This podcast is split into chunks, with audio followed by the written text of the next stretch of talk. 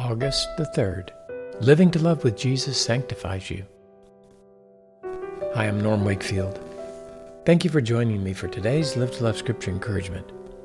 Romans chapter 6 verse 19. Paul writes, I'm speaking in human terms because of the weakness of your flesh. For just as you presented your members as slaves to impurity and to lawlessness, resulting in further lawlessness, so now present your members as slaves to righteousness resulting in sanctification. Here in chapter 6 of Romans, Paul was combating the danger of antinomianism, or an attitude of lawlessness, since grace superabounds where sin abounds.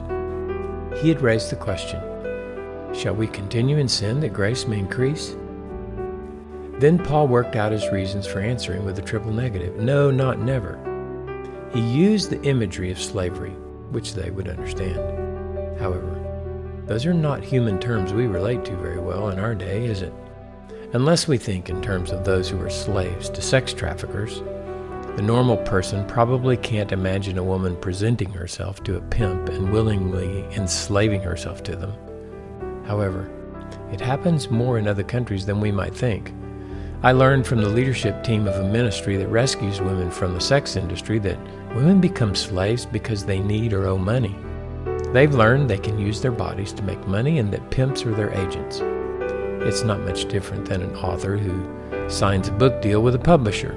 They present themselves to the agent, and the agent markets his product and arranges appointments and interviews to make money for the publisher, as well as the author. I'm speaking in human terms we understand in our day. Paul's point was this You used to present your bodily members as slaves to impurity and to lawlessness.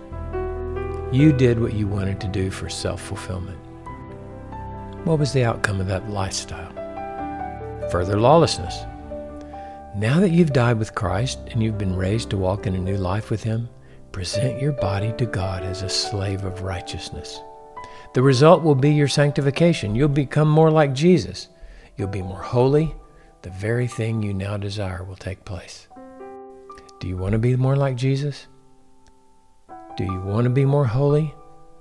Then this verse encourages us to give ourselves to Jesus for his service.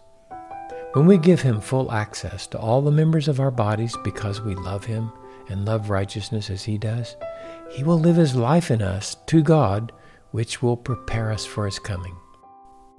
Jesus gave his disciples the word which the Father gave him to give them. It's found in John 13, 34 through 35. A new commandment I give to you that you love one another even as I have loved you, that you also love one another. By this all men will know that you are my disciples if you have love for one another. A few minutes later, Jesus prayed this prayer Sanctify them in your truth. Your word is truth. If you intentionally commit yourself to live to love with Jesus, the result will be your sanctification as His righteousness is expressed through you. Well, thank you for joining me for today's Live to Love Scripture encouragement. I hope you'll share it with some friends. Let's get the word around and encourage people to live to love with Jesus.